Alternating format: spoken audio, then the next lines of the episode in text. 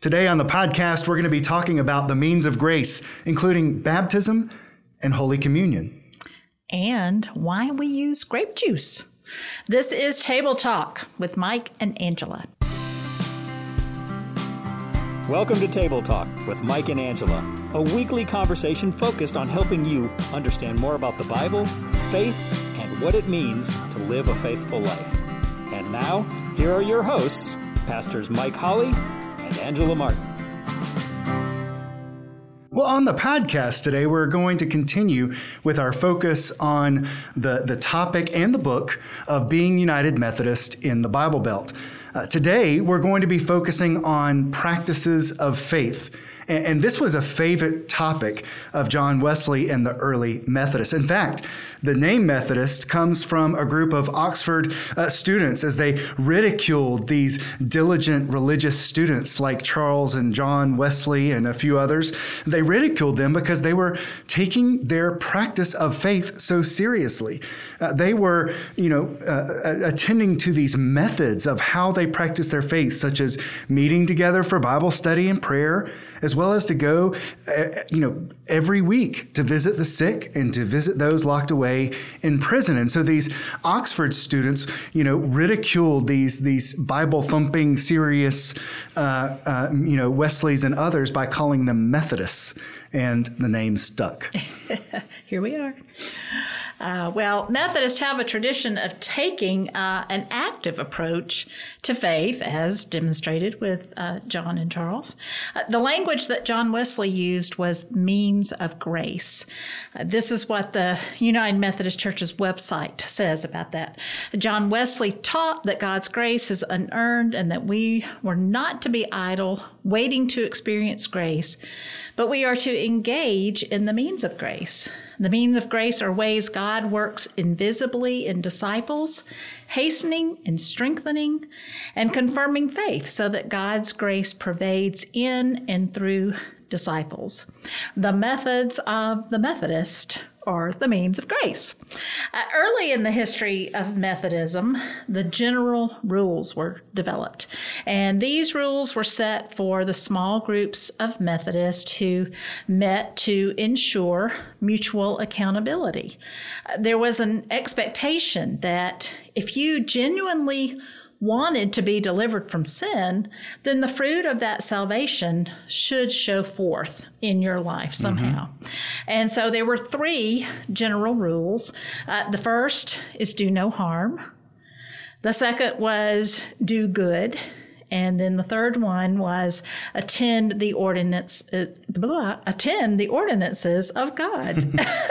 Harder to say than it is to do. Yep. Um, it is within this third basic rule that the early Methodists identified the ordinary means of God's grace uh, Wesley celebrated the fact that there are regular ways that God uses to give grace to us.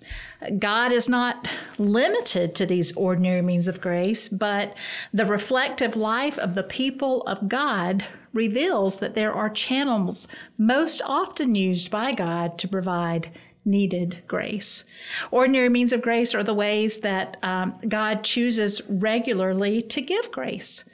In one of his sermons, Wesley wrote, By means of grace, I understand outward signs, words, or actions ordained by God and appointed for this end, to be the ordinary channels whereby God might convey to humankind preventing, justifying, and sanctifying grace. And this topic is just so important for us to understand because sometimes it can seem very vague as to God gives you grace. Well, what does that mean? What does that look like? How does God do that?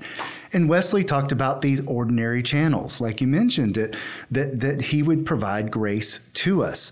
In, in the United Methodist tradition, we, we break down these, these uh, means of grace into two sort of types. The first uh, type that we're talking about is works of piety. And the second are works of mercy. Works of piety are often part of, you know, tending to our souls or tending to our relationship with God. They are these methods, these practices, uh, these channels through which God can, you know, help us grow in faith and in grace, like by spending regular time in prayer, Bible study, uh, as well as trying to live a healthy life to tend to our bodies and to take care of our souls, uh, and sharing our faith with others. Works of piety aren't just these sort of, in a way, more private practices of faith, but they also include communal or corporate practices such as participating in the sacraments of the church, doing group Bible study, and even prayerfully discerning what God wants from and for our churches. We, we tend to, you know, call that Christian conferencing. You know, and when we're talking about these means of grace, I think it's important for us to understand that it's not just that, you know, we are doing these things and seeking God, but God is actually coming to us, working through these means of grace to bring his love and transforming spirit to us. You know, today we're going to spend a little bit more time on these corporate works of piety, but that is not to undercut the more individual or personal uh, works of piety. Scripture reading, prayer, sharing faith, all of these are important. But you know, as as Methodists, I think it's important for us to kind of take a look at what it means to be Methodist together and to practice these works of piety uh, in unity. So we're going to talk about the corporate works of piety, and next week we'll try to talk a little bit more about this other group of means of grace, the works of mercy. Yeah. So the United Methodist Church recognizes two sacraments, baptism and Holy Communion. Even though the focus in baptism is on the person or persons being baptized, it is still a community event for churches. Baptism includes all ages, uh, even infants in the United Methodist Church. Baptism can be by sprinkling or pouring or full immersion. Uh, baptism is done in the name of the Father and the Son and the Holy Spirit, and it is only done once. Uh, we believe that baptism is about the activity of God, and it is a statement and an enactment and the fulfillment of God's promise of grace. So, United Methodists only baptize once because we know that God does not go back on his promises. To baptize someone a second time, to us, it would be like we were saying that God did not keep God's promise of imparting grace.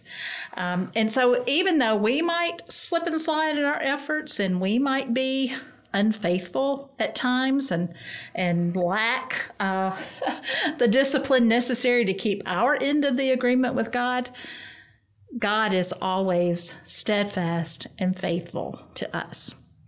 Baptism is the sacrament of Christian initiation, offered both to those who come to faith and repent and to those who are born into the household of faith. And, and, and that is probably where some confusion comes in because, you know, we're talking about being Methodist in the Bible Belt, and often in the Bible Belt, what is practiced is what is typically called believer baptism. You know, and the, the idea is that it's only when somebody verbally professes their faith and has that sort of justifying grace, heart transforming moment where they, you know, truly trust in God, that that's when that person is baptized. United Methodists, on the other hand, baptize infants into the Christian community, the Christian covenant. And it's in that relationship where it's understood that after a child is baptized, that they are nurtured in the faith and brought to the point at which they can make a profession of faith. So, in, in a sense, there's this understanding that, you know, the only real baptism in the Bible Belt is that believer's baptism when you go fully under the water even though in the Methodist Church, it's not that we only baptize babies. That's not the case. In fact, you know, we've baptized adults here at our yes. church. Yeah. But it's primarily done with children because often this is a family unit of believers, of people who are active within a church community that bring a child forward to be baptized, to become a part of the church, and to participate in this important means of grace. Uh, when I um, meet with some families every now and then, because we are in the Bible Belt, there is an occasion or two where a family might say, We want to have our child dedicated in worship.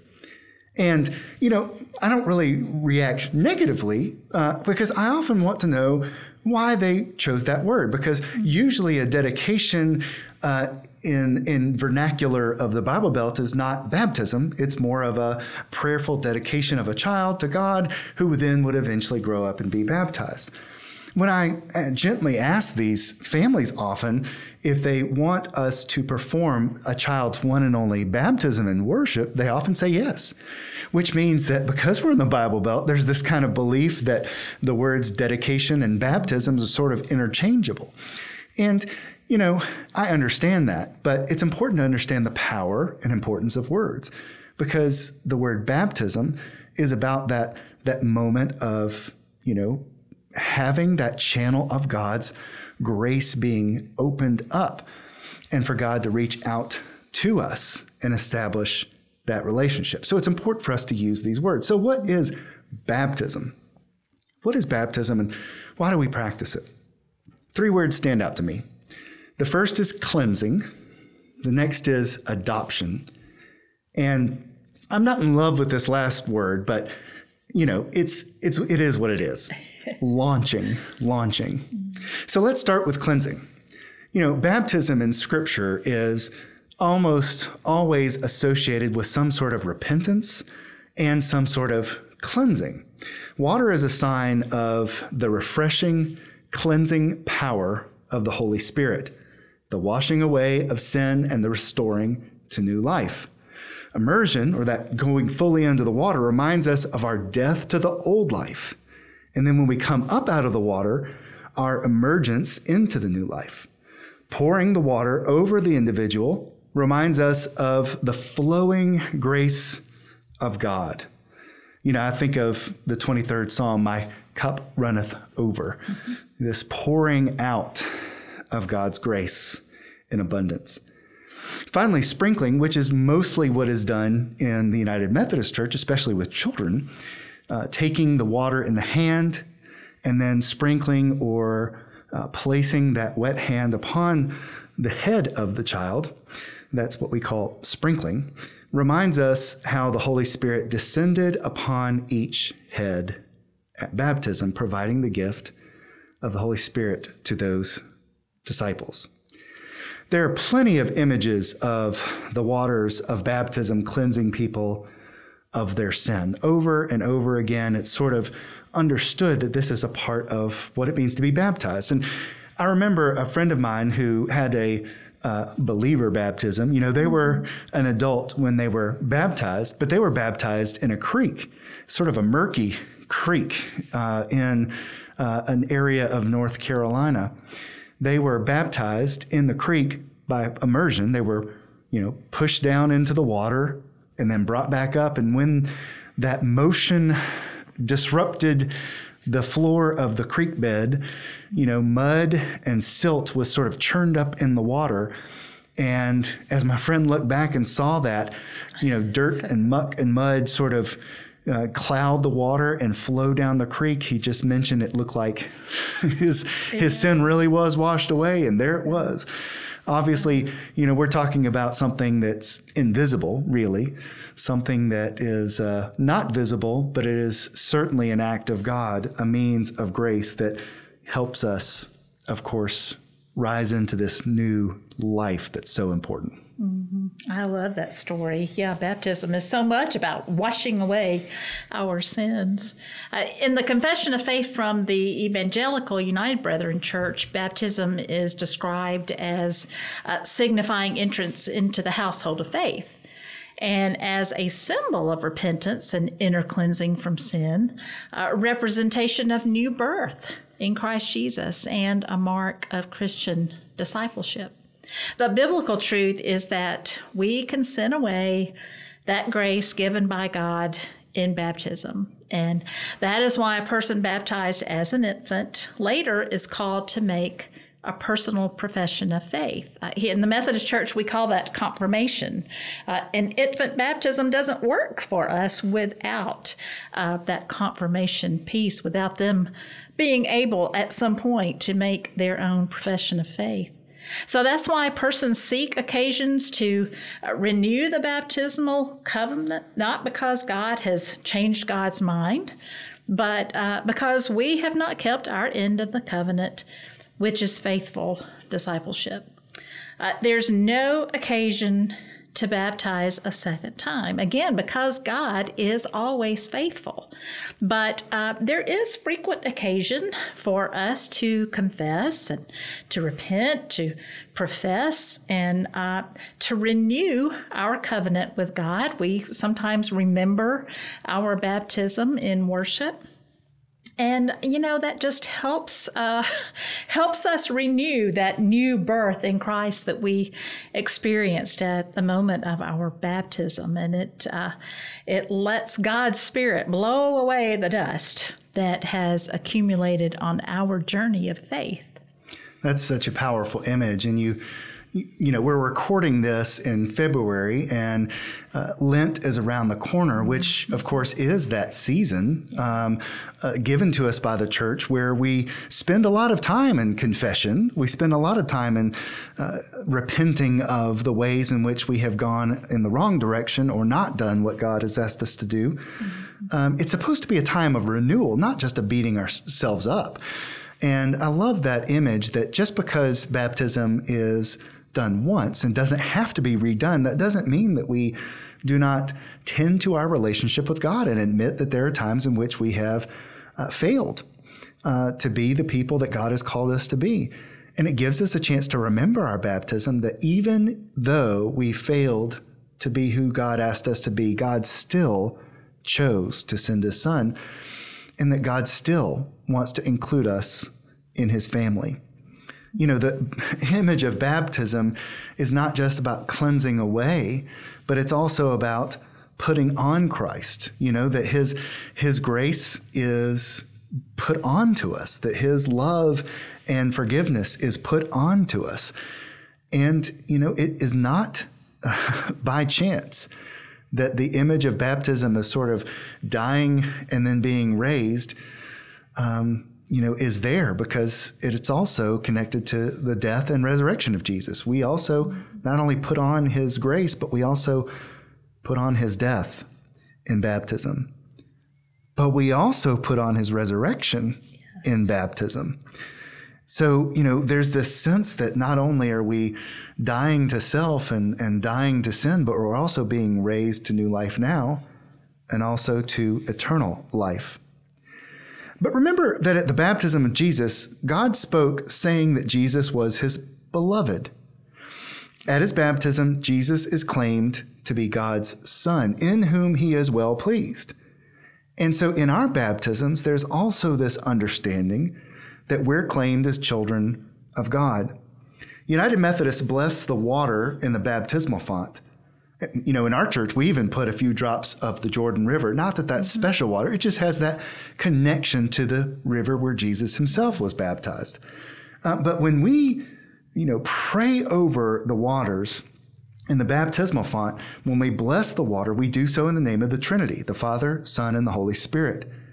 We don't baptize people into the Methodist Church. We don't even baptize people into, you know, Bluff Park United Methodist Church where we are. We baptize people into the Christian family. United Methodists baptize in the name of the Trinity because the Trinity represents the fullness of God. The Trinity is the communion, community of God. The Trinity is the family of God, you know, and that is why it is, you know, so important for us to understand what it means to be included into God's family. You know, we are uh, brought into this family through baptism. And that's why it's, you know, tragic and unbearable for our relationships with one another to be broken. Because in that in that moment when we're not unified, when we're broken, when we've sinned against each other, we no longer reflect that community, that family of God that we see in the Trinity. Mm-hmm.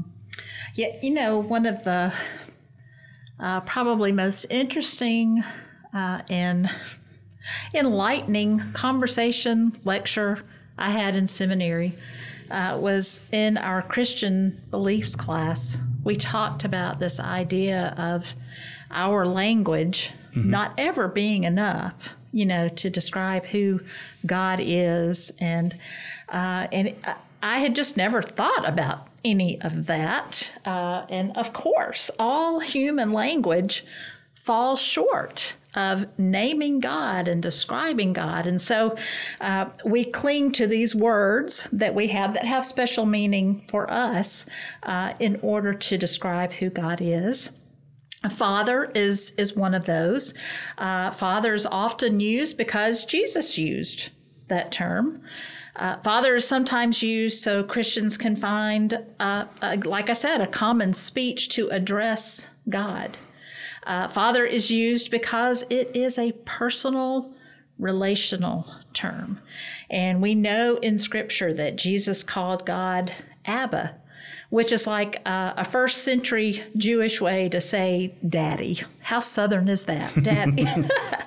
um, United Methodists understand that God is bigger and broader than our language can articulate.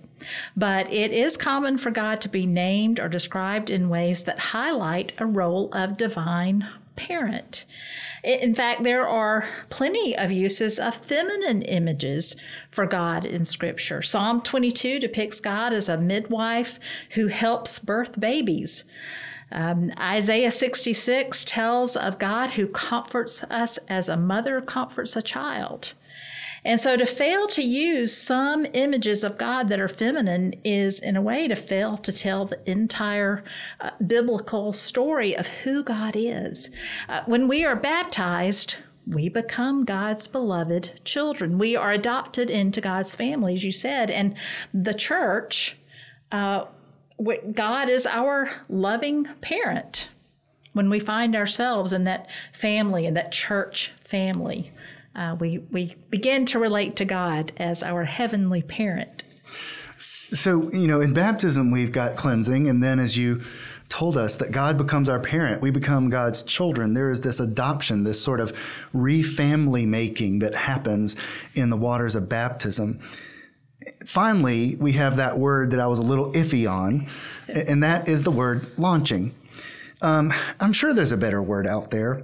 But what I was trying to get at in my point was that baptism is initiation into the Christian life, a life that's a journey of growing in grace and in faith. And when I think about that, an initiation into something bigger, something that is going to go on, this journey of Christian life, not just that you become a Christian and that's the end, you know, being a Christian is a part of, as John Wesley said, the methods, the, the ways of being Christian, the life of a Christian, and becoming more Christ like each and every day.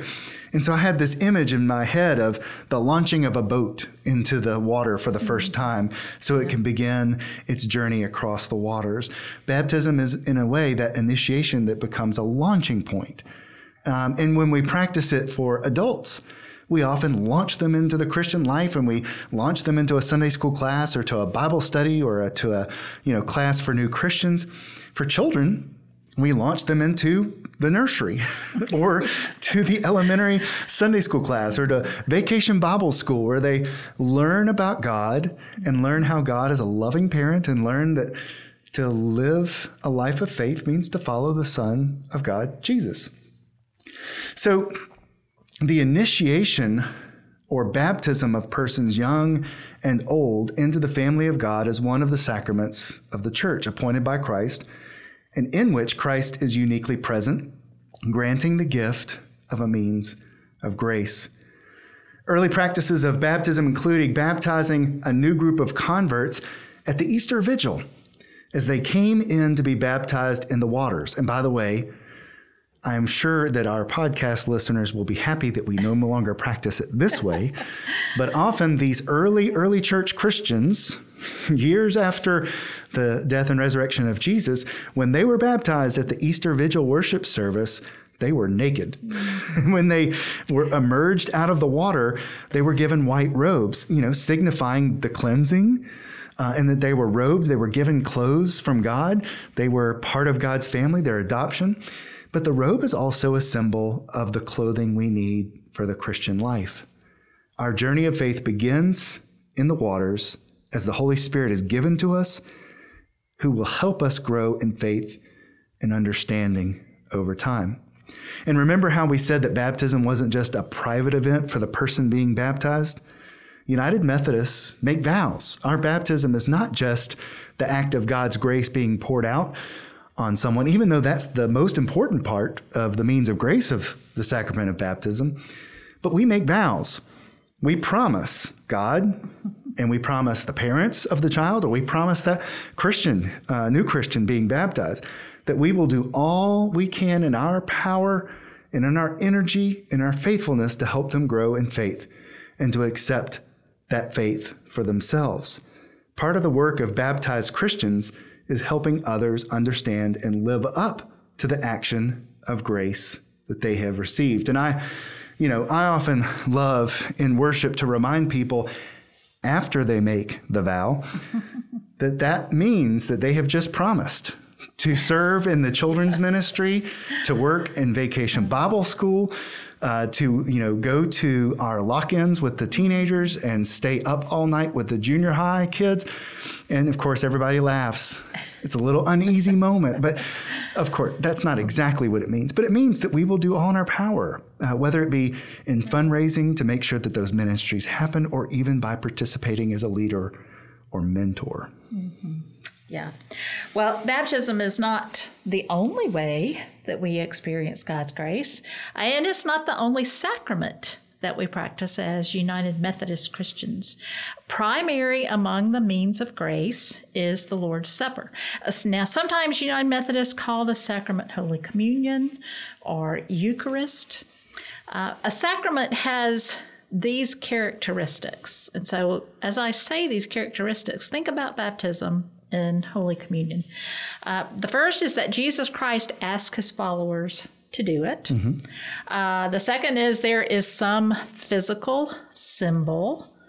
Uh, then the third is that God has promised to give grace to which the response is faith. And so, as I said those, I'm sure you could think of through those symbols, uh, the scripture where Jesus asked his followers to uh, continue those things in his name. Some Christian traditions claim that the Lord's Supper is simply a remembering of what God has done in the death of Jesus Christ. Other Christian traditions assert that the elements of bread and wine are not just signs of the body and blood of Christ, but actually become the body and blood of Christ. Uh, as United Methodist, we get understanding from both of these views. There is real presence of Jesus Christ in the sacrament, but we believe that it is a spiritual presence, not a bodily presence. And I think that that is another sign of what we have talked about before that via media, you know, the middle path. Yes. You know, we don't think that there's no grace in communion and it's right. just a ritual that we do to honor Jesus. And we don't think that the body uh, or the bread has become the actual body of Jesus, and we don't believe that the wine becomes the actual blood of Christ, but we see them as more than symbols, channels. Mm-hmm. Yeah. You know, roadways, uh, pathways for God's grace to come to us. They they serve as a conduit for God's grace to come to us as we, you know, worshipfully ingest them, to take them into us, to remember the sacrifices that Jesus made for our sake, as well as to commit ourselves to following him all the way. For United Methodists, this Eucharistic meal is the invitation to gather around the table with a family of believers, using ordinary elements to experience extraordinary gifts, like remembering the sacrifice made by Jesus, anticipating the full reign of God's coming kingdom, and celebrating what God has done for us. And I love the fact that we have, you know, sometimes in our traditional service here, the ability for people to come and kneel together and receive communion. We'll do that again after the pandemic, I'm sure. Right. and then, you know, one of our worship services, our modern service, is called the gathering, and it's centered around a table. The altar is a dining room table where communion is practiced every Sunday.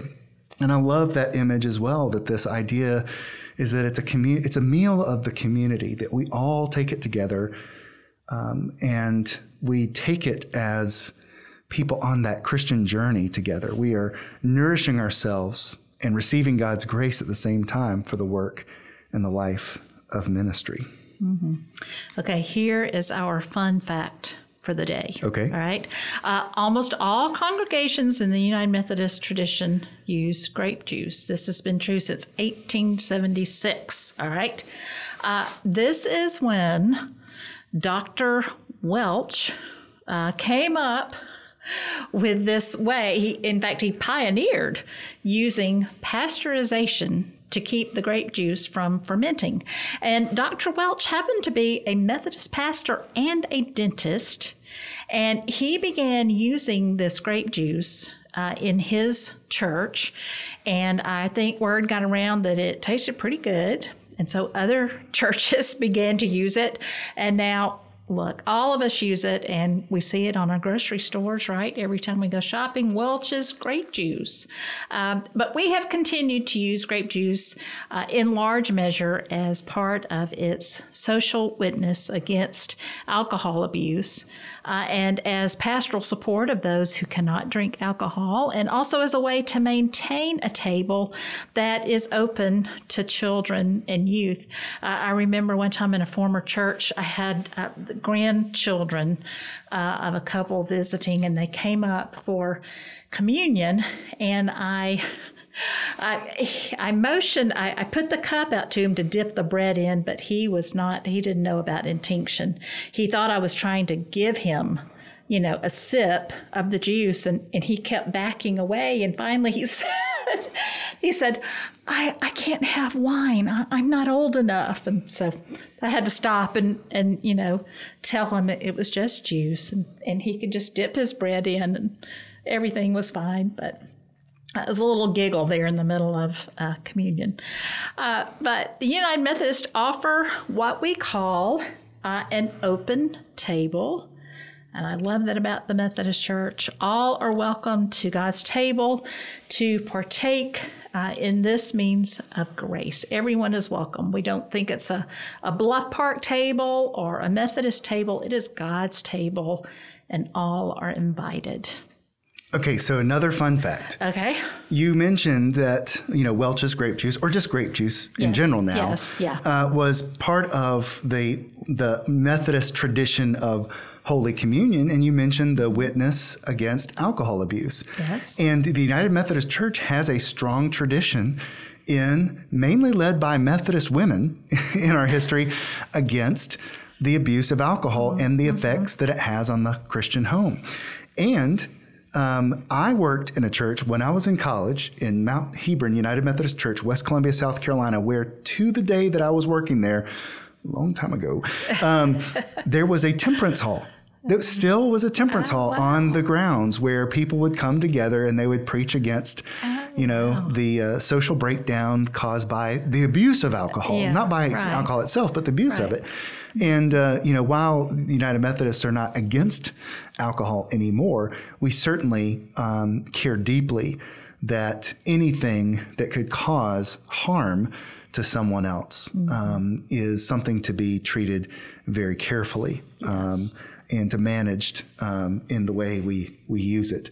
So, you know, you mentioned that we practice an open table, and, and it's such a wonderful thing, I think, for people when they come to church to wonder, why is everybody coming up to do this? Am I allowed to do this? We, we go ahead and tell them. You know, it's it's for everyone. Now, part of what the tradition is is not just that anybody and everybody can come up, but the idea is that when you do come up, and God's grace is active and channeled through these elements, that it mm-hmm. can be a converting means of grace. It can be a way that someone connects with God. Mm-hmm.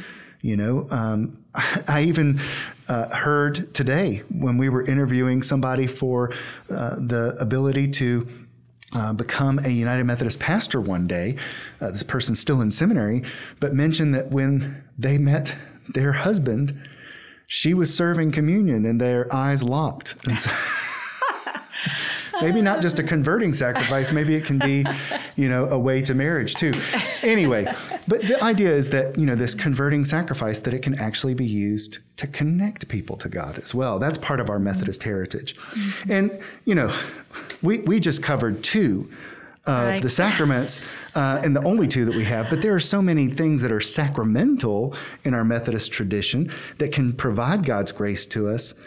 Um, and you know, even with the works of piety we've been describing, there are things like you know healthy living and fasting, and of course prayer that are just so vital to the Christian life. Yeah. Uh, corporate prayer and private prayer uh, is another means of grace that is so important to us. Uh, Wesley believed that prayer was not, however, uh, an occasion of bringing God up to date on our needs, you know, just reading off this laundry list of things that we needed God to do for us.